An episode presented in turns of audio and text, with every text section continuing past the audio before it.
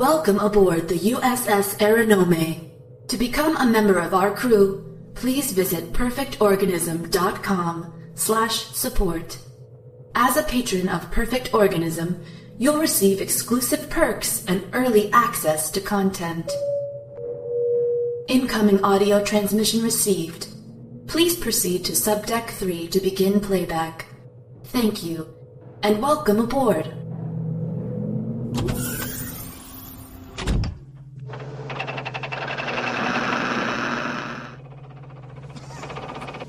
All right, sweethearts, what are you waiting for? Breakfast in bed?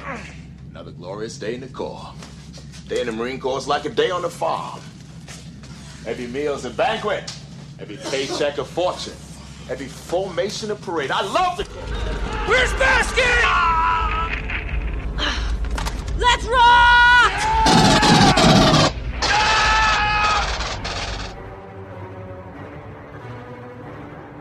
Welcome to Perfect Organism, the Alien Saga podcast.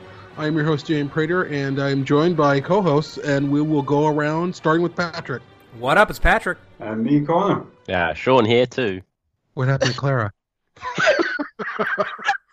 and Clara. There's a bit of a time delay. I'm Clara. Sorry, I'm all the way in Australia, even though I am in the future. I'm still delayed. We should we should point out. So we ha- we're connecting from New Zealand, Australia, Scotland, Los Angeles, the Pacific Northwest, Boston. That's pretty. That's pretty geographically dispersed, I have to say. Yes, it is. But so there's And, Clara, uh, and then also Mike. Did you did you say hi? Hi, Mike here.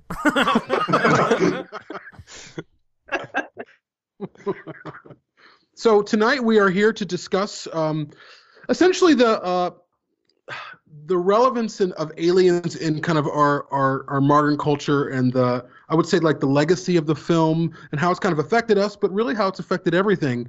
Um, this is another entry into our 40 Miles of Bad Road series. Um, it's been really exciting. This is our, our our first formal roundtable with kind of all of the gang. So thank everyone, thank you everyone for coming and for uh, being here tonight, and I'm excited to talk about it. Any questions? What is it, Private? How do I get out of this chicken shit outfit? I think we can just kind of start off um,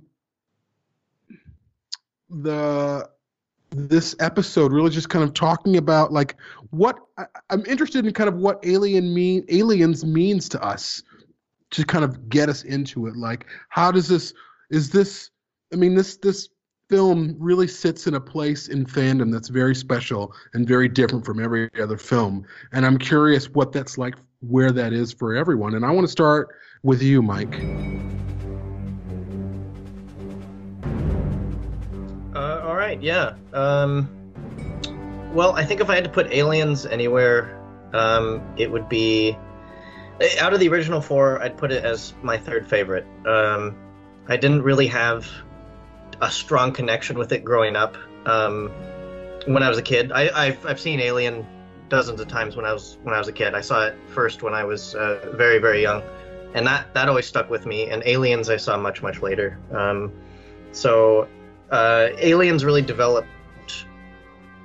I developed interest in aliens um, because I liked the the action aspect. First of all, that was the very first thing I thought of because I was still very young. Um, so just the idea that there were Marines and there were guns and explosions and violence, um, it got me really interested. Um, further along, though, uh, I think I've come to appreciate the nuance in it more than I ever have, uh, especially because of what we've been talking about. Um, and it never hit that, that for me when I was a kid. I just thought things were really cool, and I it every big idea or theme kind of passed over my head. Um, and yeah, I mean, I really don't. I I'm probably the one here that has the least can like deep connection to it from a childhood uh, uh, standpoint. So um, yeah, that's that's really my story. Clara here. I. It's really hard to say because for me, I kind of watched um, Alien and Aliens so close together because my um, cousin uh, was watching it, uh, Alien, to prepare to watch Aliens, and then uh, I think we went to the cinema and I watched Aliens, and it was just the the, the two uh, first movies are very much connected for me, and it it left such an impression on me seeing uh, the alien queen. It was just so much, so larger than life. Like when when you're a like a three year old or four year old when I was watching this, it was just ginormous uh, to see. It's, it's kind of like seeing a dinosaur when when you watch Jurassic Park. It was just so amazing to see something like that. And there's this sort of real sort of fear because like you see all of these army marine types as strong and you see them being overwhelmed by the xenomorph because you've only seen one in the first movie and then the second movie introduces a whole new uh, level of combat with them so it's like um, numbers versus numbers. And then you've got uh, ripley as well and she's kind of coming out of her ptsd that there's that initial uh, like she stops just before she goes into the compound because she's she knows what she's going up against and she's resistant. And then um, she kind of pulls herself out of that trauma to help newt. And they're both kind of suffering it together but they, they know that they have to try to get through the night to survive and um, there's just so much I love about this movie. There's the design of the Queen, which is my, my second favorite in the series. My first favorite would have to be the Runner. Um, and then there's the very iconic fight um, with the power loader as well. That was really cool because, like, I love anything sort of tech and like extensions of the uh, human body, and, and that would be with that sort of technology fighting the Queen. Um, I also really absolutely love Bishop. no surprises there. And um, I think Lance Henriksen uh, does a really great job of playing that sort of ambiguous android role because you don't quite know whether he's good or bad because of our encounter with Ash initially in the first movie. So there's just there's so so much to be enjoyed in this, and, and although I don't really watch it for the Marines because maybe I don't know maybe it's more of a guy thing that the um, people seem to be more connected to the Marines, but for me it's always been about uh, Ripley, Newt, and Bishop, and maybe Hicks but that's it. And the Queen. Well, Clara, yeah. I um I introduced some people to Aliens recently, and um the, every every person who's seen it so far says Bishop is probably their favorite thing about the movie. Um, and and yes. my girlfriend especially. Uh, yeah, I knew you'd like that. And especially like my girlfriend loves the AI aspect and the the androids. And um, the more the people I show it to now, like in 2018, they really put aliens farther down than maybe we got we all of us would have back when we saw it which is i don't know it's an interesting phenomenon uh, worth looking into. I agree that is an interesting yeah. phenomenon before we go around can i take a pause for a second? Um, i have personally had a very hard time capturing lance henriksen's voice like when i'm like reading like the comics to the kids or something and i'm, I'm like trying to like do a bishop impression I have like a, a really hard time doing it. So I was wondering, um, can we hear some some Lance Henriksen impressions? does anybody does anybody want to give it a shot? It's so hard. I wouldn't even dare uh, my turn. how about how about so I'll go first. Ready? I can't repair the dish. what? That sounds like Lance Henriksen as Mafia. I, I, I can repair the dish. What was that meant to artificial. well, I ain't stupid. I'm Joey Meatball. I'm gonna repair the dish. not just no. not bad for a human. no, that's good. that was good. that was better. That was good. All right. I, I well, you didn't say you didn't. Voices. Did I give you it a go? You didn't set a very high bar there. to be to be fair, I am doing an impression of just The Godfather, so you know. um, I can I can I can go next. I can dive bomb. Someone, you gotta be a stranger. You, you gotta be a oh. stranger. that was pretty good. There's a there's an ongoing joke in Shoulder of Orion that I can't do a Harrison Ford impression without basically making it sound like Christian Bale as Batman. So that's that's oh, um that's the yeah. The Bane voice. It sounds more like Bane than it's, it's sort yeah. of the moral of the story is I can't more do like fucking impressions of anybody. Um, I'll go. I'll go quick. Uh, you know, I've talked quite a lot about aliens on this, so I won't take very much time. But my personal relationship with it is really firmly rooted in my childhood, and I have a very hard time separating myself from that interpretation of it. And part of why I personally have been so excited about this series is that it's the first time that I'm really going back and systematically unpacking it as a movie and not just as this shared cultural experience that I kind of feel like has always been been there. Because Alien, you know, I, I saw Alien first as a kid, but I fell in love with Aliens first as a child. That was the one. You know, I, I mean, I loved Alien, and I was obviously fixated on it. But Aliens was the one that I kept watching and I kept going back to. And obviously, the Kenner toys were and have been an enormous part of my life. And that whole Operation Aliens angle um, was was really big. And I feel like um, as a kid, it, there was something really appealing to me about the fundamental optimism of Aliens and the worldview that that um, portrays. That the world is a place where there are huge problems that if you're brave enough and, and if you have enough compassion and enough insight and you believe in yourself and in each other, you can get through the storm and you can triumph, you know? Um, all of the other alien films to varying degrees are based in some way, in my opinion, on an existential nihilism, on almost like there's, uh, that the universe is cruel and the universe doesn't give a shit about you and you and it's what you do in that situation that determines your your character and that's why Ripley is so indelible I think. But in Aliens there's this interesting subversion of that where it's almost like through superior firepower you can overcome anything you know? And I think it comes out of the the milieu in which it was created we've talked a lot about in this podcast which I won't you know get into again but you know it's no coincidence that this was made in in the early to mid 1980s and I think part of why perhaps it doesn't feel as um, I don't want to say relevant because it is still relevant, but but maybe maybe part of why it's not quite as um, lionized in fandom as it once was is because that worldview is a little bit more problematic sometimes now. It's a little bit more complicated, and I think it's something that isn't just the easy sort of like, oh, we're going to go in there with superior firepower and we're going to win. Of course, what James Cameron was doing with the movie wasn't saying that you win through superior firepower. The whole point of it was to say that, um, you know, in Vietnam, you know, we lost not because we weren't funded better and we didn't have better weapons, but because we weren't prepared for what we were really up against, you know? Um, so like, so the movie itself isn't actually selling that, but I think a lot of people seeing it see it through that lens, you know? And I think, um, it's interesting, Mike, you're absolutely right. And I do hope we get to come back to that point in this episode about how it's changed over time, you know, vis-a-vis cultural appreciation. Um, but, but personally, I, I definitely fell away from Aliens somewhat in my uh, early adulthood. I kind of felt like it was corny and it was dated, and I and I really fell much harder in love with Alien Three, which I did not love as a child. I liked it, but I wasn't in love with it. And then Aliens kind of subsided, and Alien Three to me became it kind of took that place, and it still in some ways does have that spot because for me it goes Alien, Alien Three, Aliens.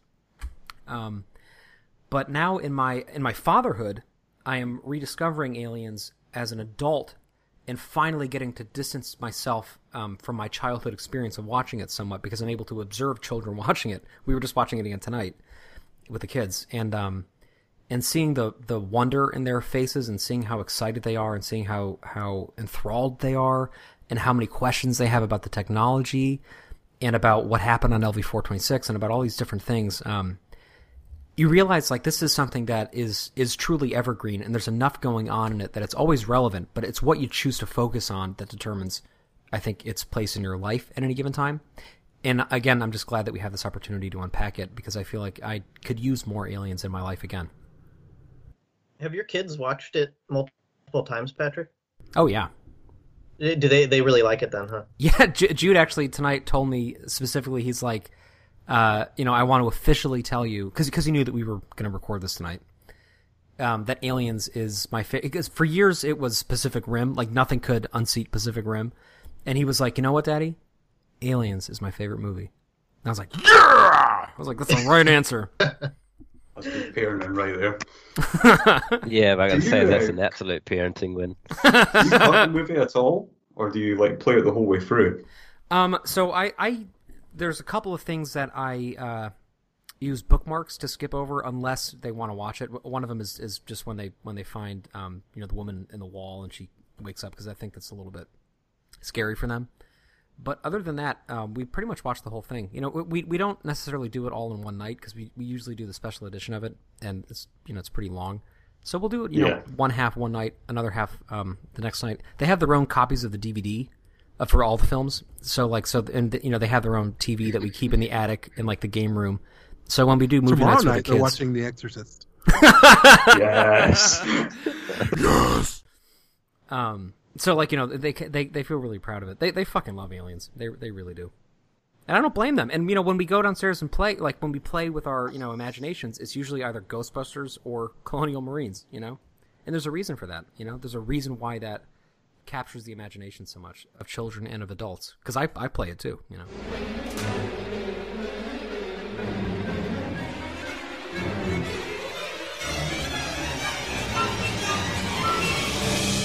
And and on that, uh, that kind of brings a good point as to how I, I got into Aliens. Um, I watched it, I think, for the first time when about five or six, and what really drew me in was on one side you got this these these fascinating beasts or are, so terrifying, but there's just something about them which absolutely fascinated me. And then on the other side, unlike Alien, where they're they're kind of normal people, you know, obviously you've got the Marines, and and as a, a young boy, that's what you play as, isn't it? I mean, that's your dream, and I, that's I think initially what really drew me in to Alien specifically out of anything in the series, um, and it's always been for me. I, this is going to sound like such a sellout answer, but I, I've never been able to kind of um, place one above the other between Alien and Aliens. Um, the order which I like the other ones always seem to chop and change, but I can never separate the first two. I think I have to put mine on as it will be number one for me. Definitely has to be. Um, Wait, Covenant, right? You're saying, Connor? Oh no, Co- co- co- Don't oh, get Covenant. Covenant's that, okay? Okay. We're not turning. I, I just want to make sure I didn't mishear you. I, I just, you know. No, but um, it's funny when you're talking about aliens as well because it's so the movie's so expansive that sometimes you're you're sitting there and you're like, shit, what do we talk about? There's so many layers to the movie, it's unreal. But I'm like Sean, where I viewed it at a very young age, and you sort of go from like Disney movies to aliens, and you're just like, wow, you're sort of like drooling for two and a half hours all the way through. It's like, yep, Dad, can I just steal this VHS? I'm going to watch upstairs like three times in a row. But it's just I'm trying to think of the, another point to describe it. It's the fact that, as Sean said, you've got the aliens, which you can just stare at them for hours. Even though the funny thing is, apart from the Queen, every shot of the aliens in Aliens is like super cut. You only see them for like a split second, and that's it. But the Queen is the point where you really start like getting amazed because she's got more screen time than any alien in any of the movies. I think. She has more screen time than, like, Apone. Yeah, She's on the exactly. screen so much. It was like when I You, did. the- secu- you oh, secure oh. that shit right now, Patrick. Yeah. secure, you secure that shit. You'll get lip cancer smoking those. I can't repair the dish. Look into my eye.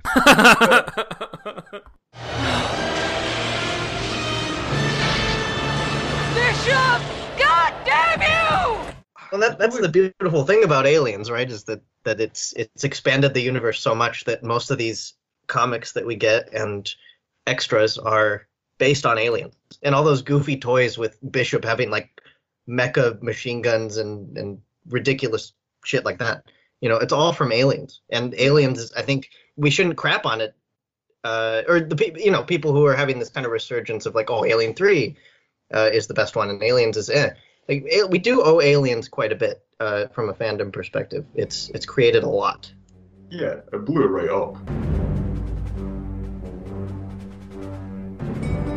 like everyone else or most people except for Mike, um, Aliens was my first uh, experience, my first uh, viewing experience of any film in the series. Um, it was before Alien 3 came out. Everybody knows the story. We've been over it before. And then when Alien 3 did release, I kind of started, gra- I gravitated to it way more than Aliens. And um, uh, I really kind of shortchanged Aliens for a long, long, long time. In fact, I've come around to this this um, newfound appreciation, but not just appreciation, but really understanding what Cameron was doing with with Ripley and with the series. I think it the series became what we know of it because of Aliens.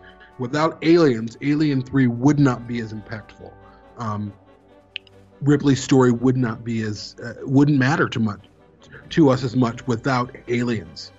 Um, and it really and i think it's it's really you know this will kind of move into our, our other topic you know aside from what it, what you have to say, Patrick, but like, or the larger topic in terms of like how Alien sets the standard for science fiction. I mean, really, it's the litmus test. I mean, whether it's Independence Day, the first one, um, Starship Troopers, so many films um, are kind of out to Alien Resurrection replicate that um, that I don't know beautiful camaraderie and wonder of aliens, and uh, most films have failed when they've tried.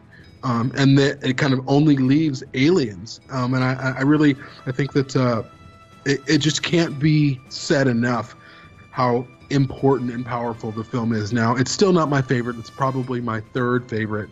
Um, I'm getting flipped off by Dan right now after saying that. um, but I, I just I think that culturally it is fun, it is a phenomenon, um, and I also think that it's not just a phenomenon because of the the the the, the presence of the Marines or the setting, but also Ripley became who we know as Ripley in Aliens, and she became that Ripley before we knew Sarah Connor as Sarah Connor. There was Ripley, and uh, there have been, you know, Sarah Connor obviously is a different character. She's from Terminator, but there's uh, a, there is a, a a parallel that there was a parallel there, but Sarah Connor is no Ripley. That's for sure, and we I think we all know it. But really, it's just it's set up this this framework for really what an amazing sequel can be and how you do a sequel right. And I don't think it's seen its equal, to be honest with you. Yeah, and, uh, and, and how you have such like tremendous bravery and audacity in making a sequel. You know, like just totally shooting for the moon and, and somehow going past it. Um, my, uh, my my brief point before we just move on quick was that I, I I defy any of those people who say that Aliens is not a good or a relevant movie to watch it for two minutes and find that they can easily turn it off.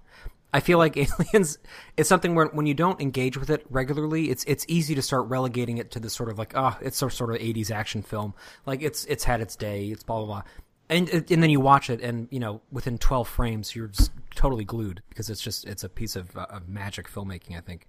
But um, that's all I was going to say. I, I totally agree with you, Jamie. The impact that it's had on filmmaking and on science fiction is incalculably large. I think partly what makes Aliens so special is that it's just there's so many layers to unpack with it. You've got the characters, you've got the Marines, you've got uh, obviously the aliens, you've got you know the music. Uh, personally, for me, it's got my the favorite music of all of all the Alien movies. I know people rate Really? Alien Three highly. Yeah, yeah. Wrong. God damn you! That. There's your hot take right there. There's your hot take. That's a little controversy. Yeah, uh, you know, the, there's it brings new things. It brings you the Queen. It brings you things like the power loader, the APC. You know, an Android which is good, but you're not too sure, as, as Clara mentioned earlier. Like there's just pretty much The dish. everything put into the movie uh, adds stuff to it, and and you can't really say that about too many movies out there. So it's I don't know. I don't really know where I'm going with this, but it's a very layered movie. Like there's lots of components. I, I, I can't think of one particular thing you can say. That's why this movie is successful. That is why this movie is so long-standing, and that's why we have this this fan following of this film because there's not just one aspect to it. There's multiple things which make this movie. Yeah, it's so everything. Everything firing on all cylinders is why it's so good. It and is. it's lightning in a bottle. And it's never been able to be captured. And I think, even though this is a discussion about aliens, why David Fincher was so, and that story, and why that film is so, in my opinion, successful, because he's like, I'm not trying to do that again. And that's what I think James Cameron was like. He was like, I'm not going to try and do Alien. I got to do my own thing. And he did his own thing, even though in some ways there's some repetition and some mirroring of, of elements that we've seen in Alien.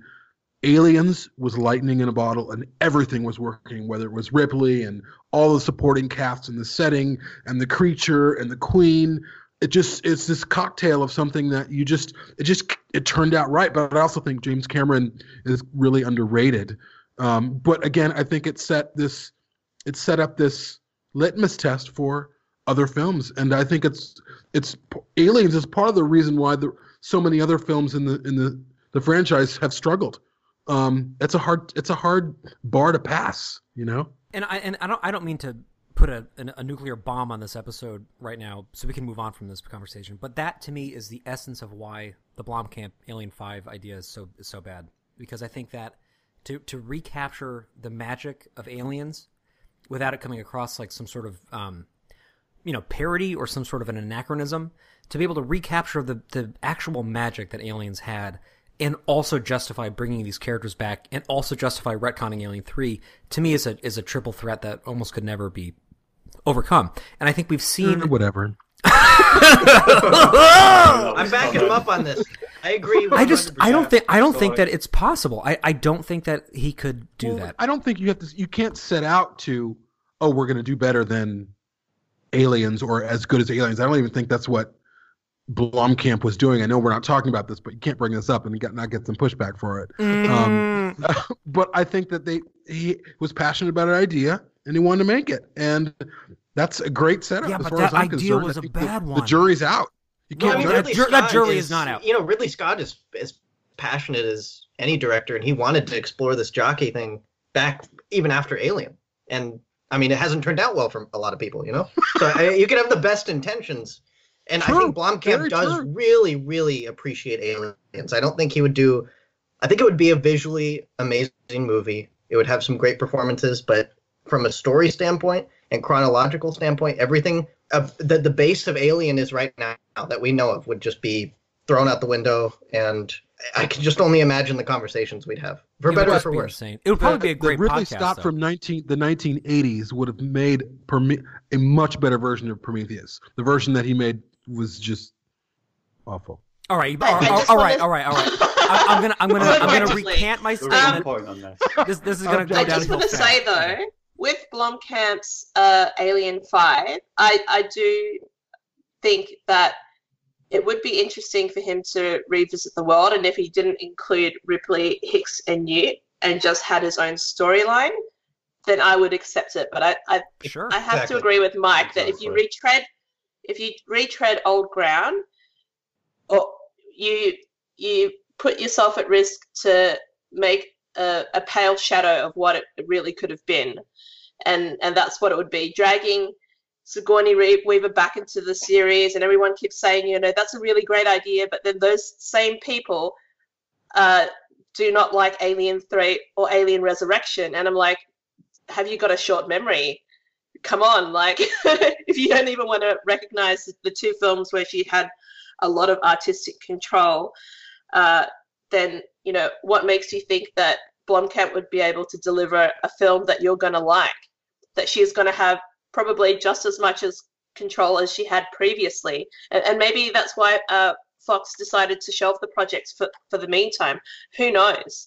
So I can understand people loving these characters, and I can understand people hating Alien 3 because those characters died. But we're talking about the Alien universe here. There's no happy endings. And, and the reason why people love Aliens is because it's probably w- one out of two movies that has a happy ending. And uh, Alien Resurrection was the other movie that has a happy ending, and no one likes that movie. So, so you know, I just, I just think that people are wanting something really unreasonable. Aliens is a great movie. It can't be compared to anything else, and anything that tries to make a, a revival or a comeback for it is going to be pale in comparison. Just like the the new Ghostbusters movie. I love the Ghostbusters franchise so much, but I did not like the new movies. I understand what they try, tried to do, and it just didn't work. And I feel like that if they did that with Alien Five, or if they did this with a, a retreading of Aliens or a reboot or something, I would just, I would not like it.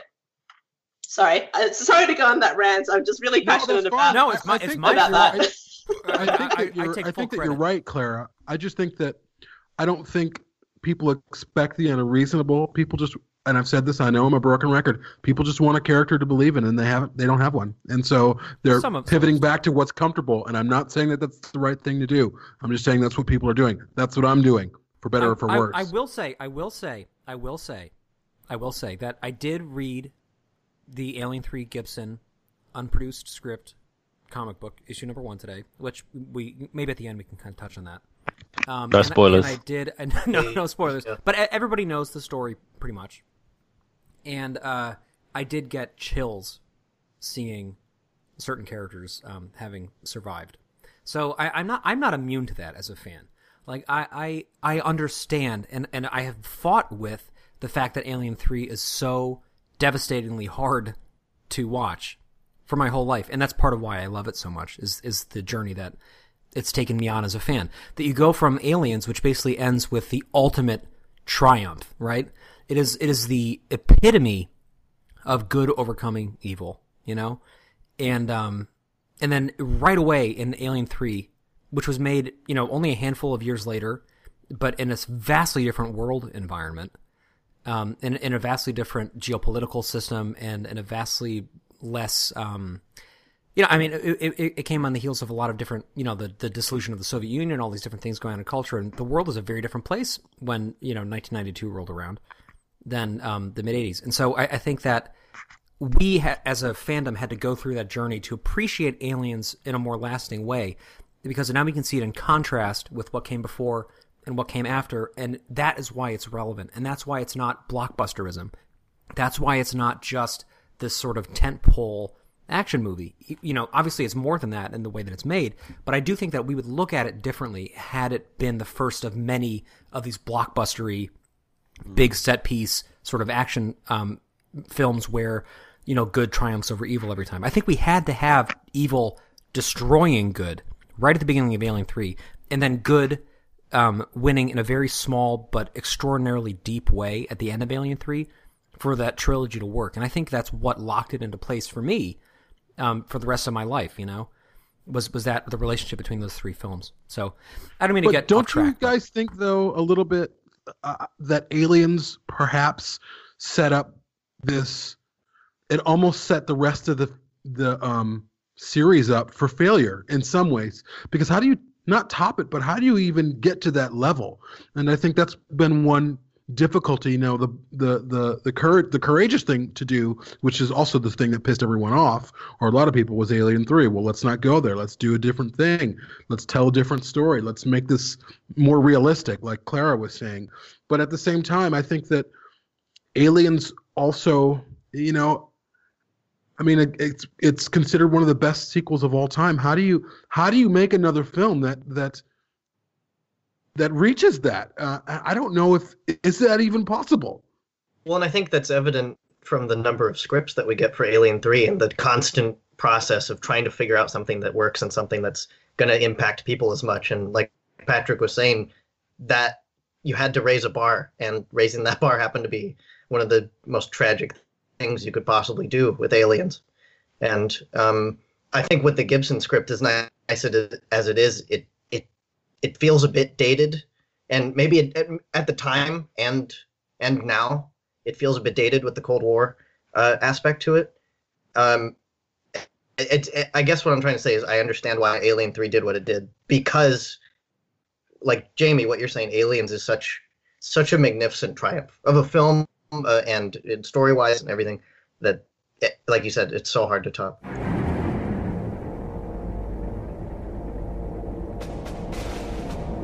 Know, I've been thinking a lot about what you said, Jamie.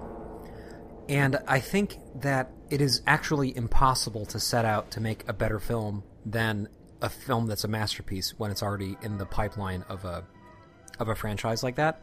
And I think you have to allow accidents to happen and you have to be the sort of temperament and the sort of person and working for the sort of studio that allows accidents to flourish into beautiful new avenues. And I'm thinking a lot. I know you and I have been talking about this. Um, Orson Welles' final film was was recently released and it's on Netflix, which is fucking amazing.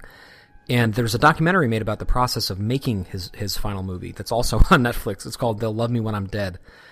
And he says something that I can't get out of my head right in the beginning of it because because you know he he was pretty self effacing, which is amazing considering what a Titanic genius he was.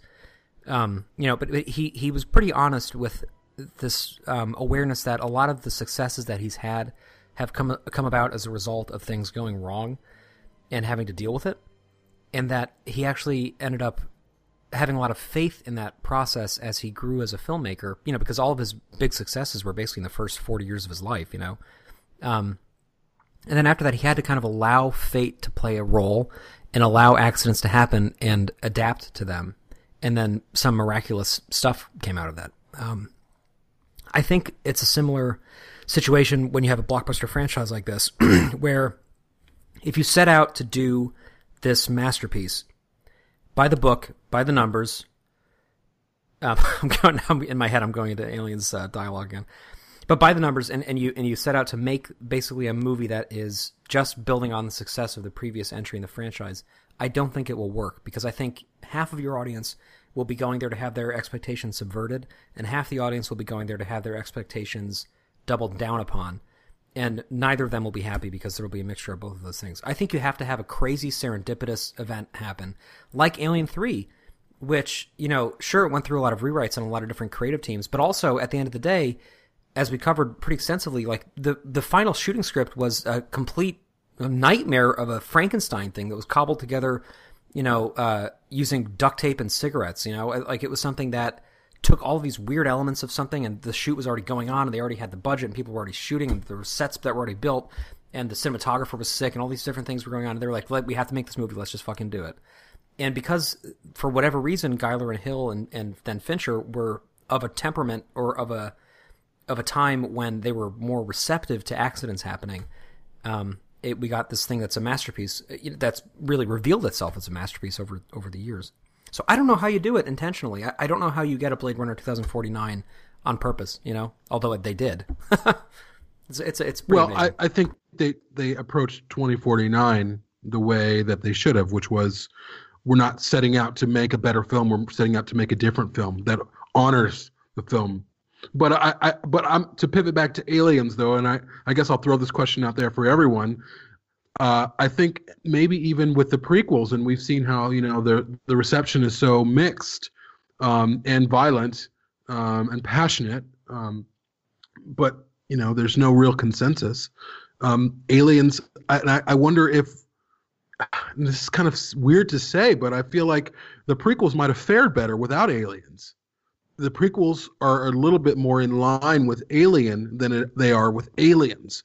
And I think Aliens is so monolithic and so impactful and continually in the, the, the conscious and subconscious of all of us. Um, I don't know. I mean, you know, we're we're hearing rumors that maybe uh, the Alien series is going to be about uh, the Colonial Marines, and I think that probably a great idea, but at the, at the same time, they probably think that's the only route to go um, because all these other routes that they've gone haven't really produced much revenue, which is kind of really what what it's all about at the end of the day. But um, and I, as much as we're celebrating Aliens for this 40 Miles of Bad Road series, I also think it's it's been a roadblock for the series, and I, am curious what uh, like Connor and Sean, what you guys think. Personally, I would disagree with that. Um, I think the reason the prequels, you can say failed. You know, uh, whether or not people like them or not, I compare them to Alien and Aliens. I'm sure they got a much bigger box office, and they I would say they've made more money, but that's a bit unfair considering how long they've been out. But the fact that the, the prequels aren't looked back as fondly as Aliens uh, or Alien uh, there's many other factors. I don't think that Aliens comes directly into play. You look at the characters; are they well written? You know, and don't compare it just to Aliens. Compare them on their own merit, and I don't necessarily agree that they are. Uh, I think you can't really slate Aliens for being too good for the franchise when the prequels by themselves, on their own merit, not taken into account anything from Aliens, wasn't up to par. Like the uh, the idea was there, uh, and I can see the direction that they were trying to take with Prometheus, and that's why I personally I agree. Uh, personally, I think that Prometheus is better than Covenant. Another hot take there, but you look at both those movies, and they're both flawed in their own way. Um, you know, I, I personally I, I, enjoy all of them, um, but they're they're flawed movies. Whereas you look at Aliens, you look at what flaws there are in Aliens. There's not that many at all, if any. Uh, in my eyes, it's close to being the perfect movie. Uh, I don't think the reason that the prequels failed was because Aliens was so good. I think if the prequels were written correctly, developed characters, You know, because as as you've also mentioned before, that we want someone we can care about and invest in, and these prequels haven't given us that, and that's no fault because of Ripley being so good in Aliens. It's the fact that they've not written Daniels. You know, we we don't really care about Daniels, uh, or Shaw for that matter. I I can't see how you can. I mean, I, I can understand what you're trying to say, and Aliens did set the bar up extremely high, and for anything to beat that is going to be, I'll be impressed if anything ever does, in my eyes, to be honest. Uh, but I don't think that the failure or, or the perceived failure of the prequels can be put down to Aliens because they they didn't do their job correctly in, in the prequels. Is what I'm trying to say. Yeah, um, I think the problem with the prequels was just Prometheus as a whole because Prometheus itself is such a shaky movie. Like everything is just so disjointed, you can't make any sense of it. But then you have Covenant after that, which is yeah, it's a better movie, but it was built on shaky foundations. And like Sean said, I mean, you could have done better writing on certain parts of it, and the whole fact that the aliens only in it at the very end, which generally cinema goers are wanting to just go and see the film for not just the alien, but as one of the main focal points. I'll agree that Aliens is pretty much a behemoth. There's probably no surpassing it, no matter what you do. But I don't think that means that it's a roadblock. It just means that you don't have to make a better movie, you just make a good one.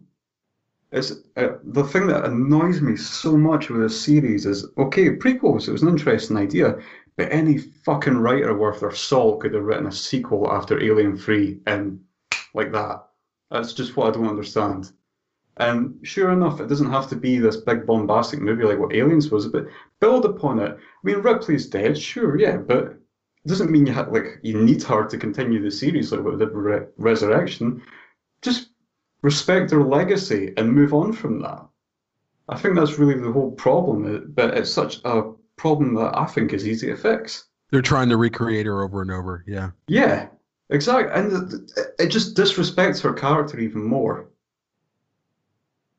I think partly why Covenant, in, in my eyes, failed was they marketed it as an alien movie. At least with Prometheus, it was set within it's obviously within the alien universe, but it wasn't out there as an alien movie. It was kind of put out there uh, as what happens before Alien.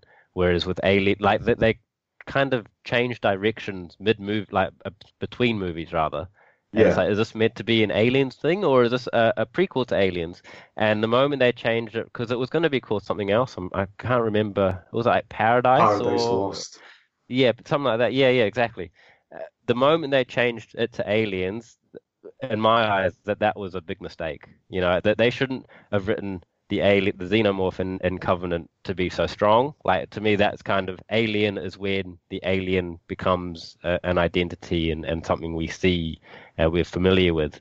Uh, for me, the idea of the prequels, and this is why I, I quite like Prometheus, is it was trying to explore you as to what was, you know, the, the space jockey and alien, and, and it was kind of a build up towards that.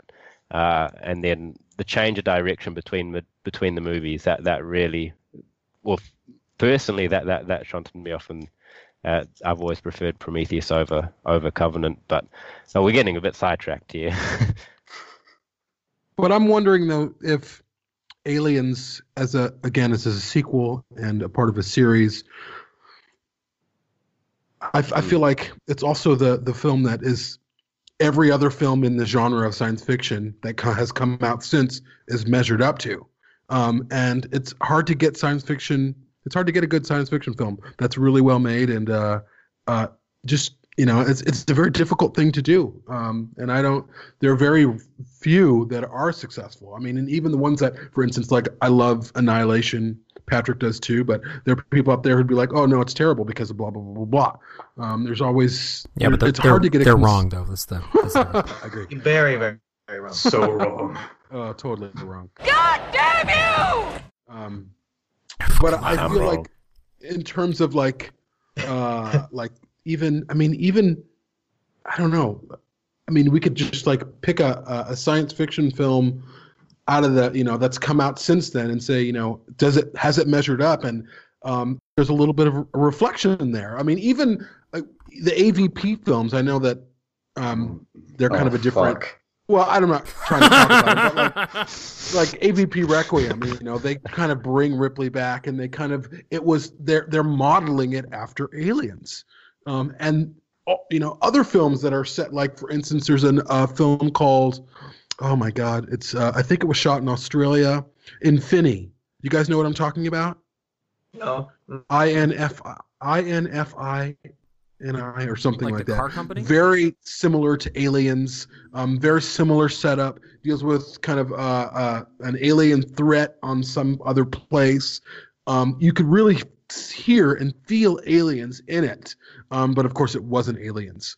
Um, and I, I just see that so many, so much, and I, I, I feel like the the reach of aliens is in everything. Everyone's kind of comparing it to something else. and it's so Yeah, I'd. I'd you agree with that. it, it, it's something you know for for much of the 19th century and uh, in in classical music there was what they called the Beethoven effect which was basically like Beethoven's legacy was so monumental uh, that after his death like there was like a, a big drop in the compositional output of Western Europe because people felt like they couldn't do anything to measure up to him and so nobody really knew what what to write. And it, and it took sort of a new generation of composers to break out under that. And I think Aliens in a way is similar. I, think Aliens was such a triumph from an artistic standpoint and such a triumph from a storytelling standpoint and such a triumph from a from a box office standpoint that I mean you're totally right Connor. Most writers worth their salt could have written a better version of Alien Resurrection right? Like most most good screenwriters could have given us good movies right Yeah, the problem so Except Joss Whedon's not a good screenwriter. the, the- anyway. well, that's that's a separate that's a separate conversation. But the reality is, is that it's not just one screenwriter, you know, one like artiste doing this. These are movies that are made in a studio that uh, you know is dependent on revenue, and Aliens set the was a watershed for that. Aliens was such a success, and it took what what had been a very hard R, very frightening franchise and made it palatable to young people, you know, without making it feel watered down. And it totally it set a template, you know. So I, I think it's worth pointing out that I, I, I agree with Jamie. Not so much in terms of quality, because I don't think it's because Aliens was a masterpiece. It was a masterpiece. I think that's beside the point. The point is that an entire generation of people were basically brought into the franchise and to fandom watching this particular movie, which was nothing like, in most ways, the first film, and nothing like the films that came after it. And so, for a lot of people out there who aren't here in the middle of the night on an Alien fan podcast, most of the world, when they think of an Alien movie, they're thinking of aliens. And every time they see something that's not that, they're sort of going, "Well, okay, I guess that's It's I not that's what we're that. getting." Yeah. you know. Um, and, And- I'm not I'm not making a and see- judgment call on that. I'm, I just think that's the case. The only film in this in the franchise where you can I mean not the only film, but to some arguably you can get all your friends together and you're gonna watch Aliens and have a party. You know, you're not gonna do that with Alien Three. Party. Just um or I- uh, and I it's beg to really like- differ, it's, but- it's a but yes. rallying call.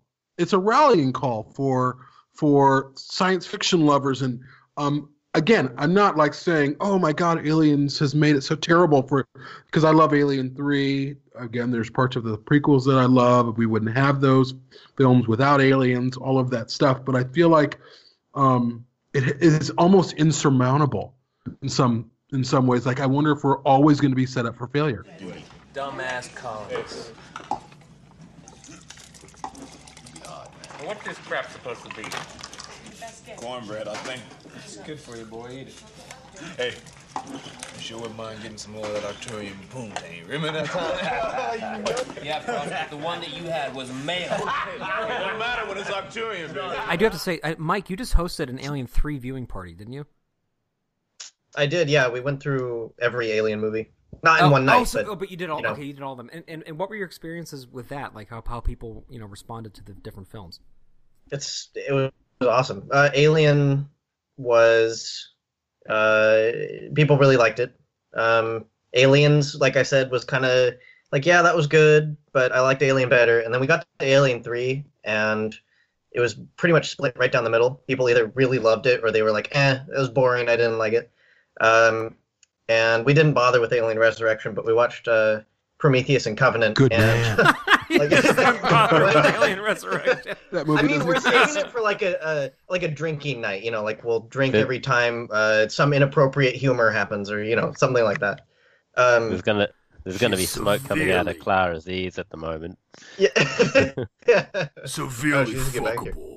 fuckable. um, but Covenant people loved, and actually one one of my friends who never gives like a ten out of ten rating, um, gave like he's given one other movie that, and he thought Covenant was a ten out of ten. So, Really? and that's that's that's kidding. crazy, right? Yeah, exactly. No, there. It's like we when, when we have history like this with the Alien series, to hear that is like almost sacrilege, right? Um, and to, the Aliens was like people were kind of indifferent to it. Is for me too. Like even though I don't, I'm not a huge Aliens fan. Um, I, I appreciate it a lot and I enjoy watching it. But to hear people now say, like, I, they just didn't really care about aliens very much. And I had people say, like, oh, the Marines are, you know, too much of a caricature and they're not interesting and you barely hear from any of them. And I even hear people say Hudson is annoying, which I could see, but I definitely don't agree with. It wasn't funny, man. And there's just. He's, there's he's like just, the he's like the Michelangelo Ninja, Ninja Turtle character a little. Do you bit, think for a though, the. Mike, that that reaction is because people are so used have it's so in the conscious in the public consciousness? We've seen so many versions of that since Aliens that people are seeing the film that it started where it started, but they don't realize it. So it's I kind of pastiche to them. Yeah, I think that's exactly it, and I think we even talked about it, like about that exact idea after the movie, because I, I tell everybody, I'm like, okay, most people would agree, Aliens is is is the best one, and I just I don't say anything else. I don't give out like what I think of it or anything. I'm just like, okay, well in the fandom, you know, people really really like Aliens, so uh, I hope you guys enjoy it. And then boom, uh, this happened, and people didn't really really get on board, which which was weird. Um, I, has anyone experienced that with people they show it to?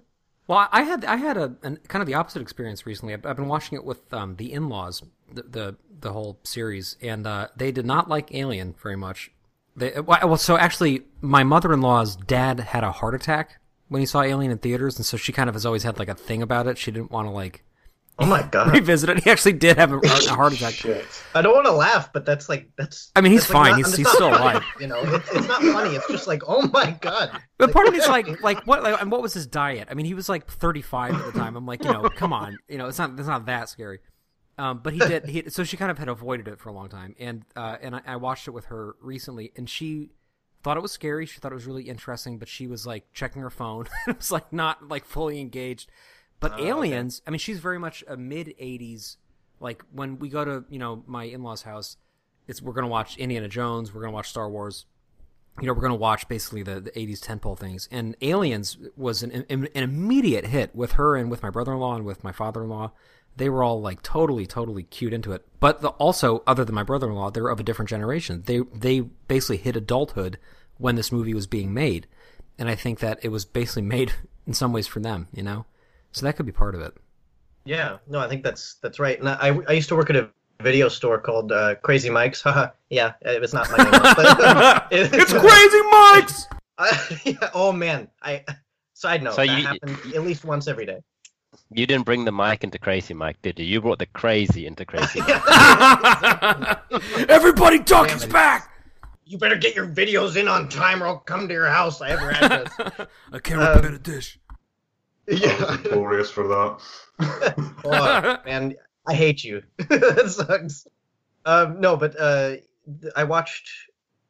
We went through. Um, me and my coworkers, my old coworkers there, uh, went through the Alien movies again with some of their friends, and they're all you know in their thirties, and um, uh, they they appreciated Aliens more than my group did, who are my age, you know, 22, 23, in that era area, and um, yeah, I, I think you're right, Patrick. I think it has something to do with generations. Um, but it sometimes doesn't. It sometimes doesn't, right? Because I think you can appreciate aliens no matter what generation you're in. But but going back to that that Vietnam War Vietnam War aspect and uh, power through superior firepower, right?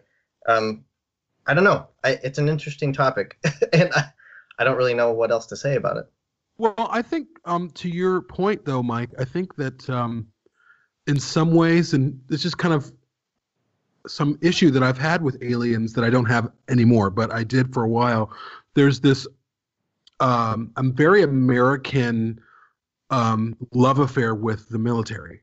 Um, I would say it's probably that that scale's probably tipped. Like it's it's a little bit the the level of like patriotism or just how kind of crazy people go over the military. Um, I think Aliens kind of embodies that that American sense of the military. Yeah, we're behind you. Like everyone's kind of like rah rah. And Aliens, you can kind of join in that that um, experience while watching the film, where everyone's together and they're all American. I mean, I, I think they are um, in Aliens, and so it, it really speaks to a time and place um, where America was at the time, and I think the different generational reactions to it is because I think that that like today, I think people view it differently today because that love affair isn't the same as it used to be. We've been in uh, quite a few more wars, um, and very dubious wars, wars that were started for whatever reason that weren't quite honest. So we don't feel the same way about the military anymore. That Well, was a and- that was an ide- it was an idyllic time in in American in the American kind of history. Ooh, Well, right and- to ashes. Exactly. Yeah. Oh, what is that? Colonial Marines. Fucking light. I knew that would get you. Well, and Aliens is that's so funny because Aliens is such like it's supposed to be anti-war, right? And, and Jenette Goldstein and Sigourney Weaver both hate guns, and they didn't want to. Sigourney Weaver, I remember talking about it all the time about how she didn't really care to to wield them or anything. She thought they were stupid. Um, and and the whole movie is like why why that oorah to ashes bullshit doesn't work and it's not real. It's all a, a fantasy. It's, it's funny that that's that's something that you would like. Not that you're wrong, Jamie. It's just that that is an interesting, uh, like view uh, for people to have, right? Well, and I just think that um, I, some of the criticism I have or have had, I mean, even though I agree Aliens is a masterpiece and I watched it over and over almost every day as a kid, as a teenager, um, but I also took it to task a little bit that I was a little bit too, a little bit too patriotic. Um, it was a little divisive in, in, in a way, like um, that. It was kind of leaning on that as opposed to, um, and it kind of played into this kind of um, I don't know this this a little bit phony sense of I'm an American. You know what I mean? Like Yeah. we're important because we're Americans and our military. Like that's what I, that's the problems I had with aliens at, be, because I didn't really understand it. I have a different understanding of it now, um, but I we're not in the same place that we used to be. I mean, I, and I'm not saying these are good or bad things, or I'm even correct in, in these assessments. These are just things that I've kind of noticed myself over the years. But what's so funny Well, is and- that that's not really what the movie's saying. You know, it's it's it's interesting. I, th- I think it's so easy for us to to think of aliens as the jingoistic oorah. We can kill them with with more firepower, but it's it's really not. Like when when we say it's a Vietnam allegory, it, it's literally a Vietnam allegory. Like we are outnumbered, uh, or you know, we're completely outmatched by enemies that we should have the handle on. You know, and um and and I think in a way in a lot of ways it was a critique of that aspect of American society coming out of the 70s and into the 80s. I, I think in a lot of ways it was it was pretty biting criticism of you know Reagan era United States politics, you know Cold War, um, hyper capitalist, laissez faire kind of this approach to um, our country, which now feels pretty dated in a lot of ways. And I think at that time this movie was was a little bit um, of foreshadowing of some of the issues that we were setting ourselves up for. Um, you know, as things happen, like you know, we got into these intractable wars, like you mentioned, which we're still fighting now. The economy's blown up, et cetera, et cetera. We don't have to get into that, but I, I think in a lot of ways, it's it's easy to think of it as a simpler movie or more direct corollary to the world at the time than it actually is. I think in a lot of ways, it's really a uh, almost a, a satire of it. Yeah, which kind of opens the door to like people like Sean and Connor and Clara, who of course aren't American and don't have kind of our worldview and how that plays out for them. I have to say, like, there was one thing I had a viewing party as well. Was uh, one friend of mine who was younger. Um, that was the point he made about aliens. He was like, they were very gung ho, weren't they? It was like, it's what you said, Jamie. They were very American. It was like, I don't actually remember a single line where they ever said like, "Yeah, we're American." They just said we're Marines. That's it. And the point of the matter is like, if you're in any position like that in the military, where you're essentially you're dropping out of space in a flying metal can, going into a place you have no clue about about an enemy that you've just heard this description of this woman who is terrified of them. You're going to need to be positive in some fashion to just get yourself in there. And I think it's still relevant today, actually, concerning what's been going on in the world. I mean, we're, still going into wars against enemies that are less uh, technological advantage, and we're still getting thrashed by them. And we're still in the same dirty politics that revolve around it. I mean, that's one thing as well about aliens that no one really mentions as much as Burke. I just he's just an avatar of what's wrong politically in the world as well, and still today, I think.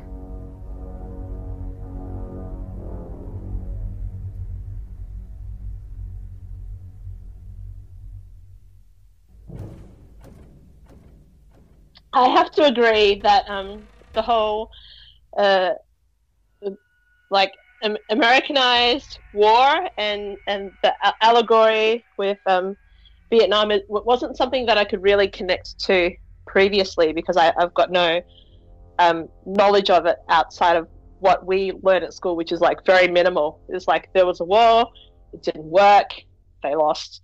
We ended up with all of the um, asylum seekers, you know. So for me, it was very, very different. Um, and I think Aliens is is is very much playing on on the sort of satire, the same way that um, Starship Troopers does, and a lot of people miss that. Um, you know, the the pointlessness of war, the machine that people get pulled into, everyone is expendable, and it's all at the end of the day um, part of uh, that, that, sort of like capitalist machine. You know, when Carter Burke refers to the whole um, mission, he's not talking about saving the colonists. He's talking about the the value of um, the the planet and and um, the property that they're on, and you know they shouldn't blow it up because it's going to be worth a lot of money to the company. The xenomorphs are going to be worth a lot of money to the company, and it never comes into his mind that substantial human dollar value. Yeah, that never comes into his mind that any of that human life holds a value. You know, and even even Ripley, which is like one of the the most uh, quoted lines of hers, is, you know, you don't see them screwing each other over for a dollar or something like that. You know, so for me, it was very much about how um, the the company and uh, the way that human life is treated, even even in, in, building the colony, even before the aliens get there, you know, uh, people are just there to terraform the planet. They don't talk about you know building a community or anything like that. And even I found I found that very much so when I was um, reading River of Pain. You know, everyone was a cog in the machine, and if you weren't playing your part, you weren't useful. It it was very much about making sure that people are making money or making progress in the company or getting promoted or doing something like that. It's never about, you know, we're doing this for the betterment of mankind. If you if you get what I mean, it's all very like singular, short sighted, and everyone's in it for themselves.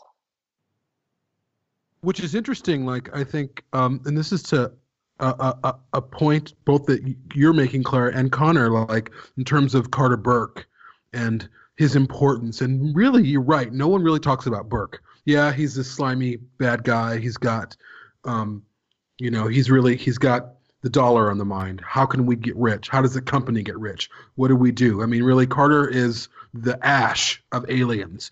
But really, if we think about it, Carter represents, or Burke rep- represents um, politicians.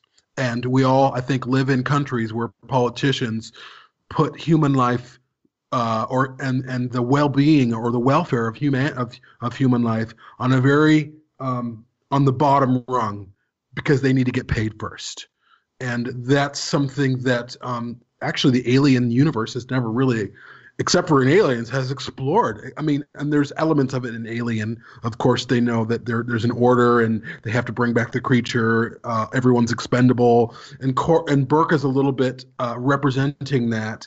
But really burke is this again this is this cipher or avatar for um, many things that are happening today um, in America, in in the UK, everything that's kind of going on, um, and uh, it's something that uh, I think even in future films, if we want to talk about, I mean, obviously we're not here to talk about like possible sequels. We're talking about aliens, but that's that's a character that everyone can identify with. Everyone's kind of been uh, either seen them on TV or been in a room with someone like that where they just don't care. They're out for themselves. They're out for money. Um, and uh, and really, Burke was the alien in that situation. Burke was the most evil. Um, Burke was was there. He was in there, and he looked like one of us, but he certainly wasn't acting like one of us. Very very interesting. Yeah, he was certainly the eighth passenger of aliens because of the first half of the movie before they get on the planet. He's all very supportive of Ripley, but it's only after the shit hits the fan that you really see his true colours. That's true, but at the same time, part of me wonders if uh, going going in deeper into the company would um, set us up for another situation where we would be wondering why they're not telling new stories. You know, I, I agree that that's such a fascinating angle, in that that's something that's really socially relevant and probably will always be relevant, unfortunately. But um, again, it's something that we've seen at least somewhat in Aliens, and it was handled really deftly. And uh, I'm, I'm not really sure how that would play out. Yeah, well, it'd probably play out just as well as someone looking into an egg again. you shitting on you shit on Covenant. That was oh, it was not uh, yeah. listen, it was not a person looking into an egg. It was Oram looking into an egg. And it makes sense for that character to do that ridiculous thing. Well, I, I think that you can explore I mean, I think that in terms of as we talk about like the effects of aliens and the the litmus test that the film is and we're going to kind of move on from that or hopefully tell another story that's going to be a series you can certainly explore Weyland-Yutani and find out what's going on in this company peel back that curtain just a little bit and um, really find out what what what is this company what is politically who are they um, are they like the Tyrell Corporation? Are they like the Wallace Corporation? Do they own everything? Um, have they helped to save humanity? Do they call the shots? Is there a government still in place? Is Weyland-Yutani the government? I mean, there's there's so many questions that can be answered. I mean, what does what did Burke really represent? Um, I gotta I gotta say the, the, thing that's dealt the most with that, uh, and I'll, I'll, make this quick because I think Clara was about to say something. Has been Alien Covenant Origins, and that that's the most abominable oh. piece of shit I've, I've, ever read in my life. I knew someone was going to bring it up, and, and, I... and that, that was by and it was by Alan Dean Foster, who is a master of writing books about this universe, and he doubled down on a book about exactly that. And I and I think I can all say it, on on behalf of all of us that I, I almost threw it out the window. OTBD. I, I, to be honest, I I couldn't finish that. I just could not finish that. It took me two months, two yeah, fucking Patrick months. Kept posting but, but how do you write an, a novel called? Uh, was it Origins, but there's no aliens in it. Like, what the fuck? Doesn't even make any sense. I think the problem is is the, the sort of guidelines that were given by Fox to Alan Dean Foster, because originally Alan Dean Foster thought he was going to be writing the origins of Prometheus and going to be talking about um, David and Shaw, but obviously he was told not to touch that sort of storyline. So he had to come up with something else. So this would, would have been, you know, the merging of the company and the origins for the Covenant mission. What I think, and I think it did it well, uh, was um, Alien the Cold Forge, because it still talked about the company, but they also talked about Seegson. Yeah. It talked about corporate warfare. You had a Burke like character in Dorian. You still had the aliens, and you still had a character who who pretty much looked like they had everything stacked against them to lose, you know, and, and we had that with Newt. So I felt that was a very good way of mixing the Alien and the Aliens universe together. If you get what I mean.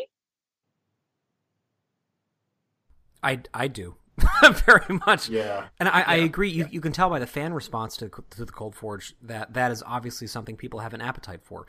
But something else that people have an appetite for in fandom more than probably any other product that's come out in the last 15 or 20 years in fandom, you can all, you know, I, on the count of three, I think we can say is one, two, three, Alien Isolation. Everybody fucking loves Alien Isolation, as do I. Alien Isolation. Oh, Right? Yeah. the sound had to travel around the world. I feel like that, like that, to me is is basically a universally beloved property in Alien, and it is in most ways virtually a facsimile of the first film. Like it, the way, the ways in which it deviates are brilliant, but at the end of the day, it's it's really it's really experiencing the first movie again.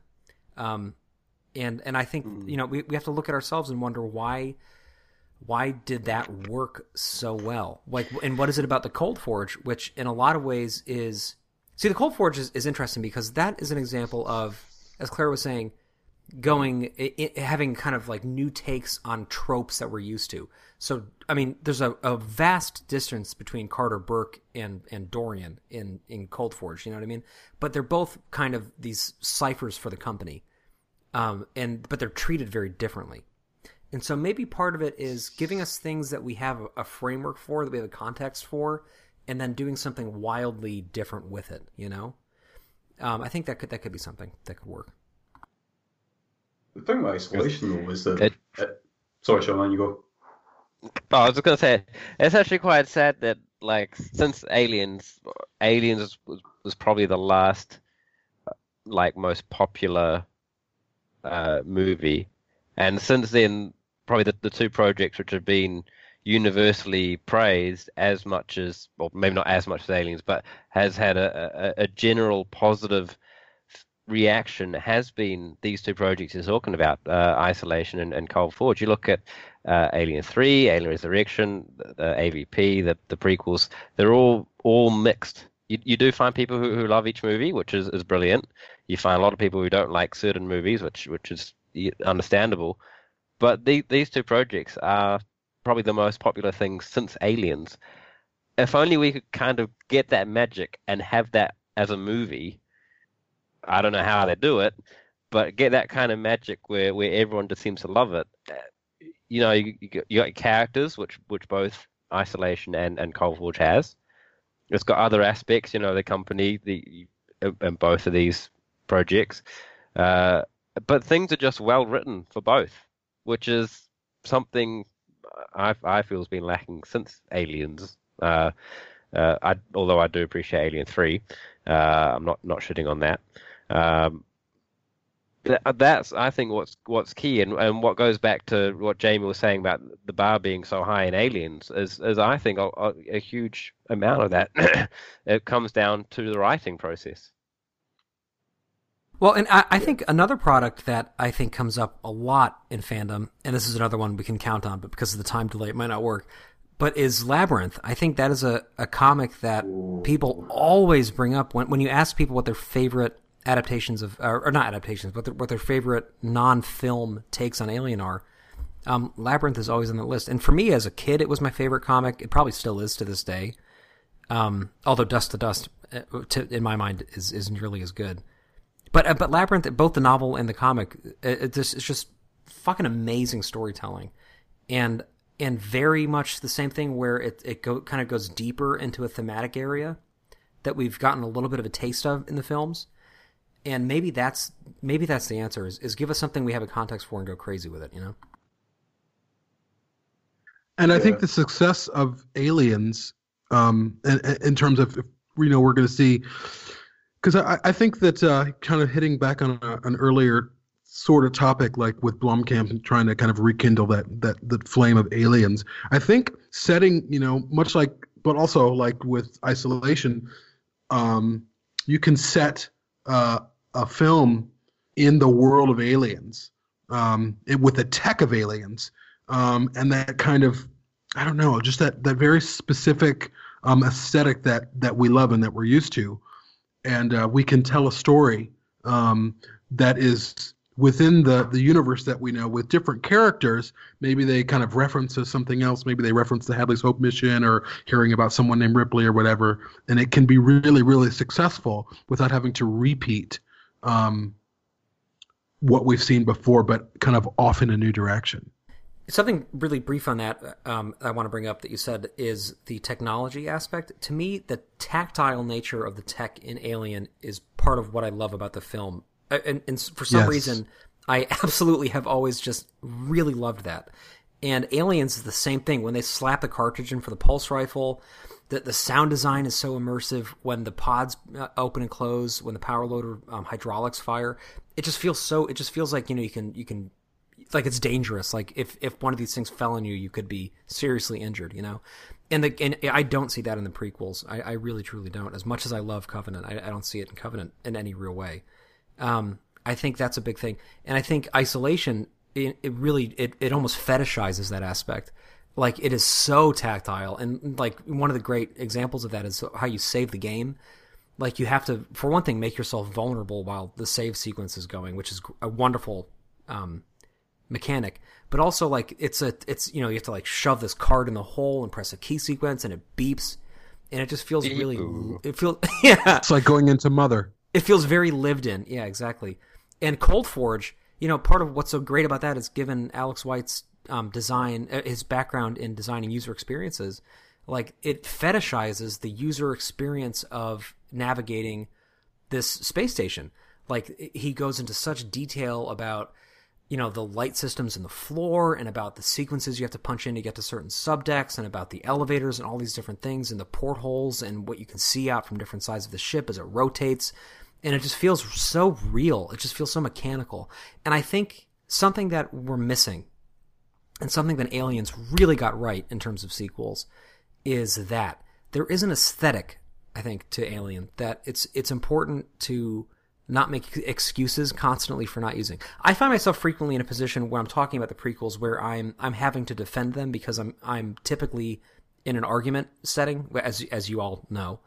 Um, but I, I can completely relate to that. Like I hate the fact that I'm always apologizing for the fact that Prometheus, even which I don't even like, has um, such vastly different technology because you know, and and then I talk about how well it was a different. The ship was for a different purpose. It was you know this privatized you know incredible industry. It was basically a personal vessel for this multi-trillionaire you know and he can make it look however he wanted to. It wasn't you know it wasn't truckers in space. But at the end of the day like i don't care. Like i, I miss truckers in space. That's what i want to see you know? And and and to me when you take that away even though it suits the story it hews more closely to something that it's not. And to me alien is not star trek you know? And i think that's an important distinction. I just want to say though that one of one of the things that I really love about sci-fi is the way it's able to breed innovation through imagination. And even though I do love the aesthetic of the cassette futurism which um, Alien presents, and I really do like the sort of like 80s uh, stylized technology in Aliens, I believe going forward in general for science fiction that it doesn't really matter in terms of aesthetic because as long as it's it's well written and um, as long as the the technology interacts with the uh, characters in, in the way the story has intended, it shouldn't affect it at all. It, it, it all comes down to uh, the way the characters are written and the, and the way the characters interact with that, that technology. And I think because a lot of people have watched Alien and Aliens um, many, many times, they, they tend to forget the sort of technology that was also presented in Alien 3, which was a rundown facility, and then in Alien Resurrection, which is supposed to be 200 years into the future after Alien 3. And, you know, who who's a, you know, a professional specialist on techno- the way technology is supposed to look in 2093.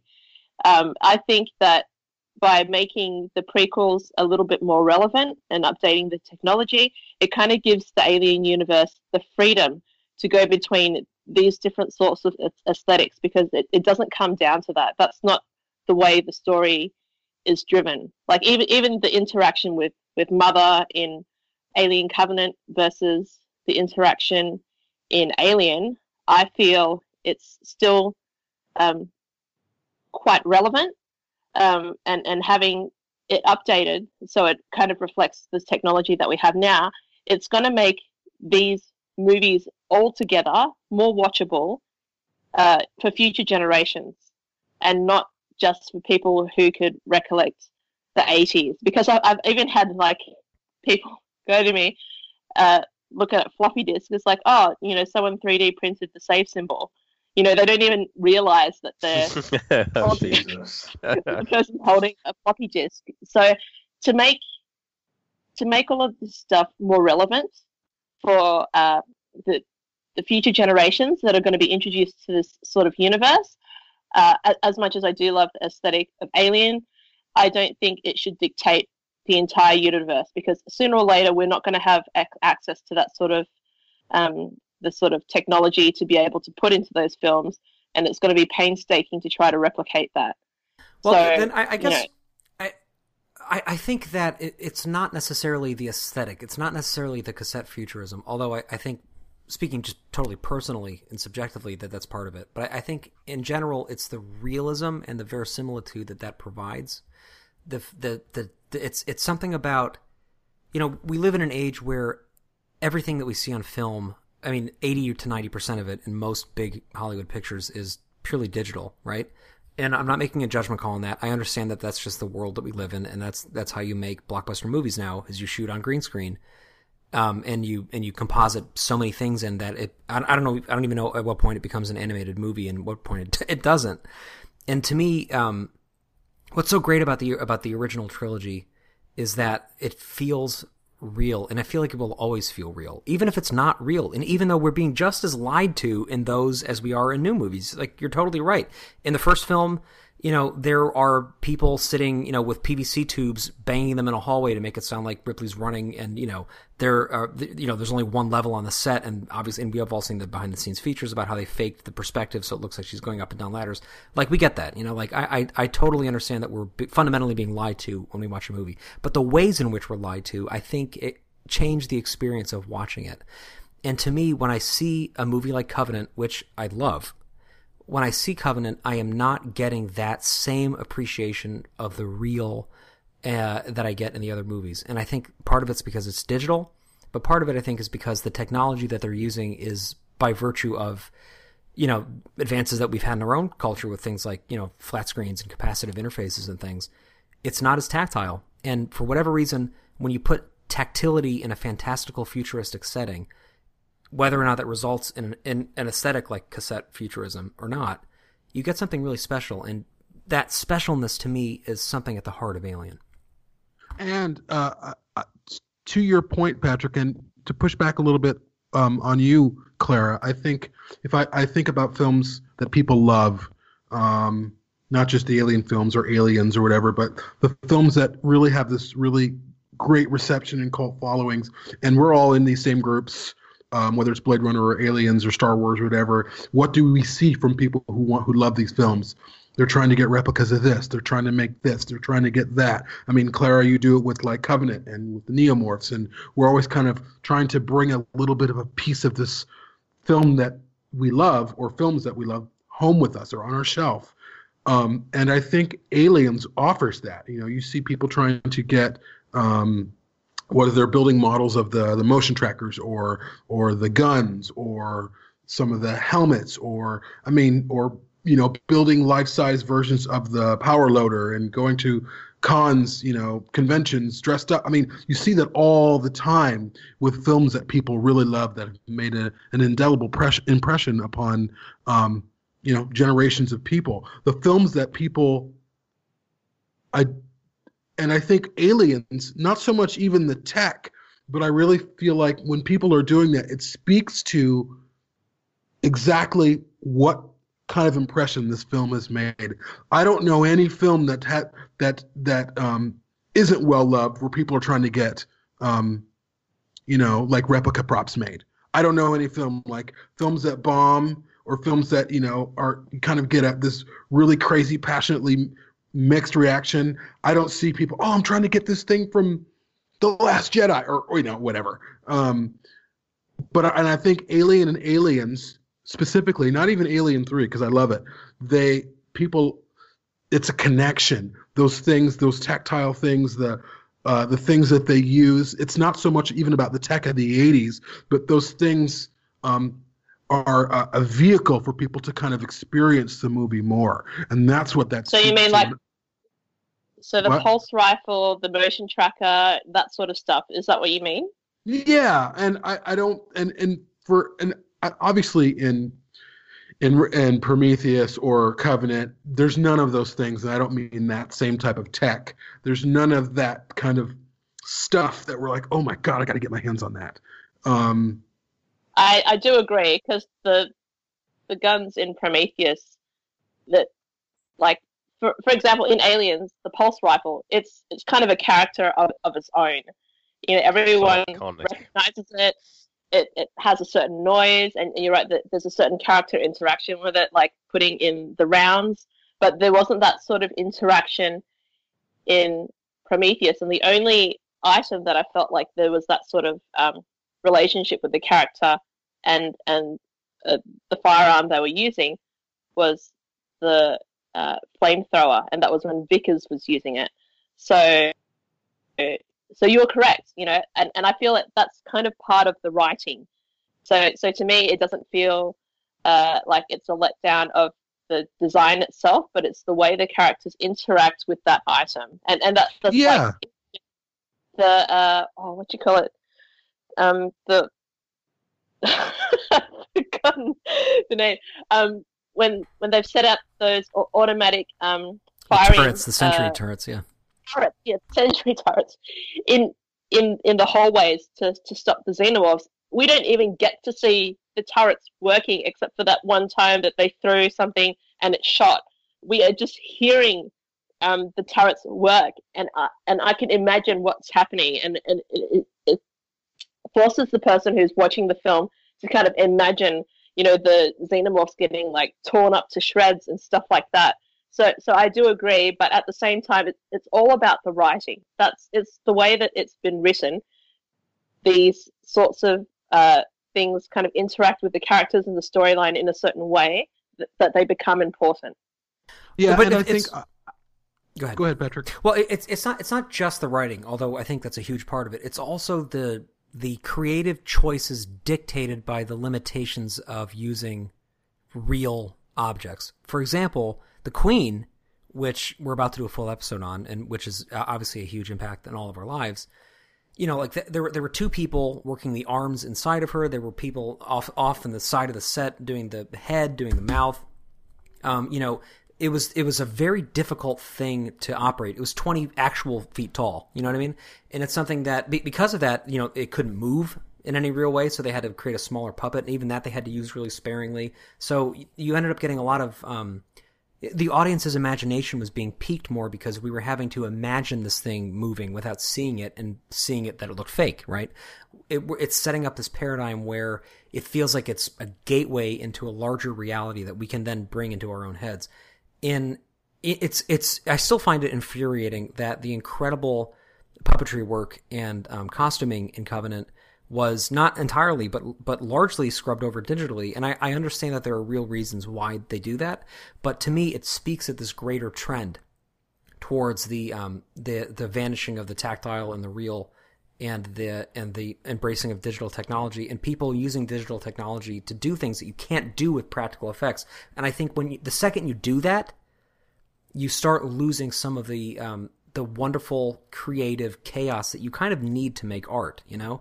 Like if I'm writing a piece of music, if somebody says write it for as many instruments as you can think of, it's going to be a, a fucking awful piece, you know? But if somebody says like, "Oh, I have this violin and I and I want you to write a piece of music for it." That, I can feel that violin. I can think about what that violin wants to say.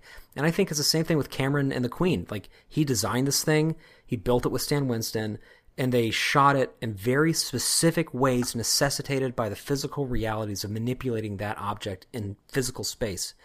and um, those limitations I think gave them tremendous artistic control over the final product and allowed us to put ourselves in the movie much more than more contemporary pictures do. With the tools that they had, they made the Queen look more believable than they did the Neomorph in, in Covenant. I, I watched Covenant and I look at the Neomorph and it just doesn't look real to me. It, it's it's it's almost like it's over digitalized, which to me that seems so backwards. Seeing as the the practical effects were done in what 80 the movie was released in 86 so it would have been the queen would have been what filmed what 85 maybe beginning of 86 i'm not i'm not too sure on the on the timeline. But given how much resources they had back then it just blows my mind how you know how creative they were in utilizing the tools that they had at that time compared to what we've got today. Yeah I mean, just think it as a funny comparison. And the scene that we never got in Covenant in the trailer, where you see the alien darting from side to side in the corridor, and you couple that with when Ripley goes into the hive and just shoots up the egg that's about to, the facehugger is about to impregnate Newt, and you see that one alien that's actually a guy in a suit fly from side to side, and you can feel the weight going at the wall just by watching it, and it just makes it so much more believable. I feel like sometimes uh, I agree. The neomorph didn't look real enough, and in a lot of instances in Covenant, the sound and the visuals did not marry up to make an ideal viewing. It, it, it didn't make it immersive enough. Um, but I feel like a lot of people keep on championing practical effects, but they forget how advanced visual effects are. And I think when when the studio is given the right budget and the visual effects people are given enough time, they can make a movie completely seamless. And if you guys have watched Gravity and you enjoy it, well, the entire set is CG.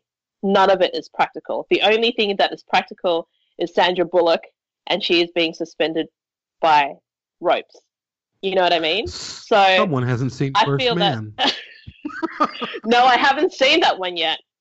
It's amazing. I haven't it's all seen that one yet. Every bit of it is practical. Every space, space scene, everything. It's amazing.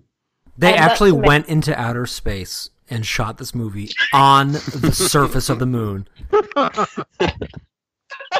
They built an actual moon on Earth, and they filmed it on the actual moon. I feel like like visual effects and practical effects, they there's a place for it. And if you go too much in one way or too much in another way and you don't have the right budget or you don't have enough time or you don't have the skilled personnel to be able to execute the vision, then it won't look good anyway. If if you get what I mean.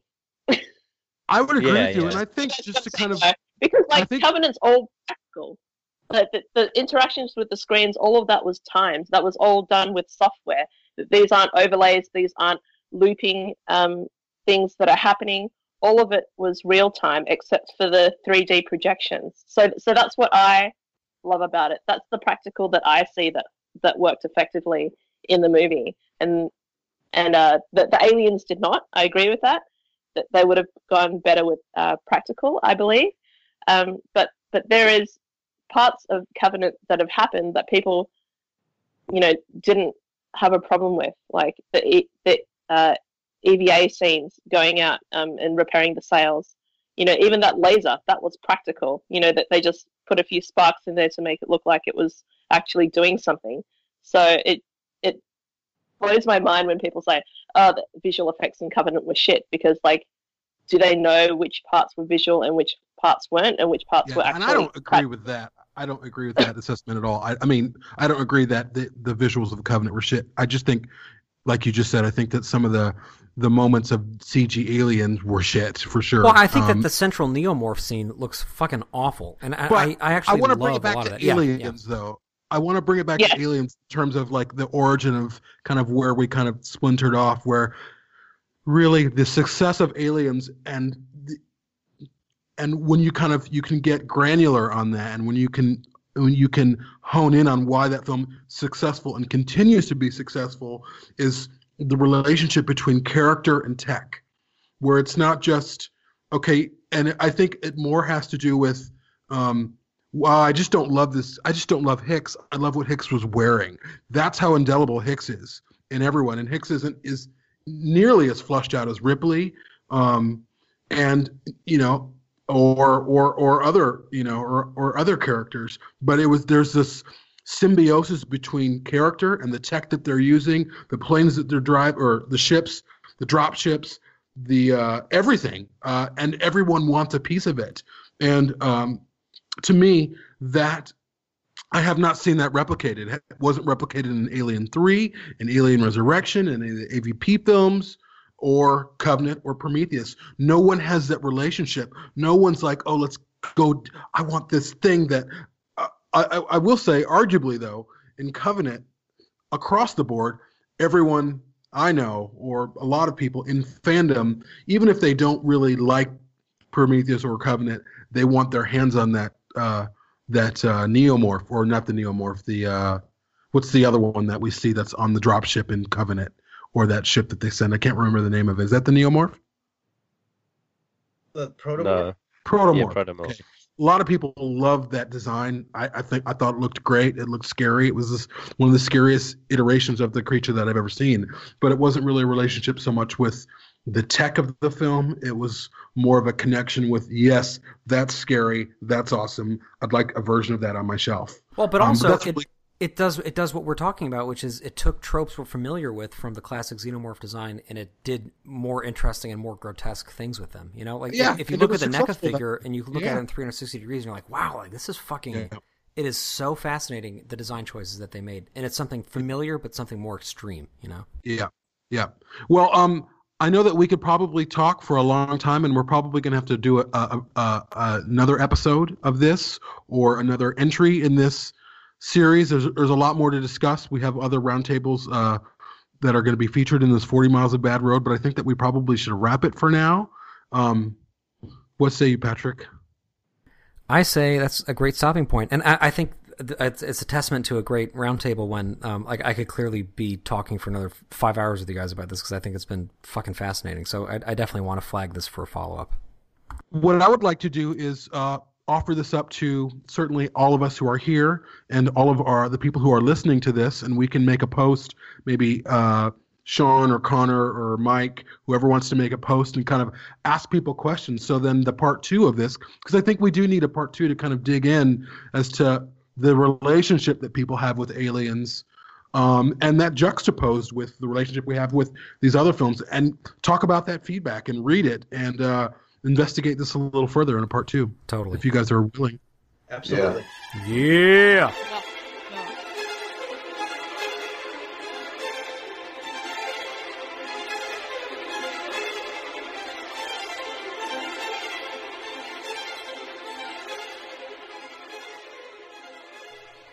For more on this and our other projects, please visit www.perfectorganism.com.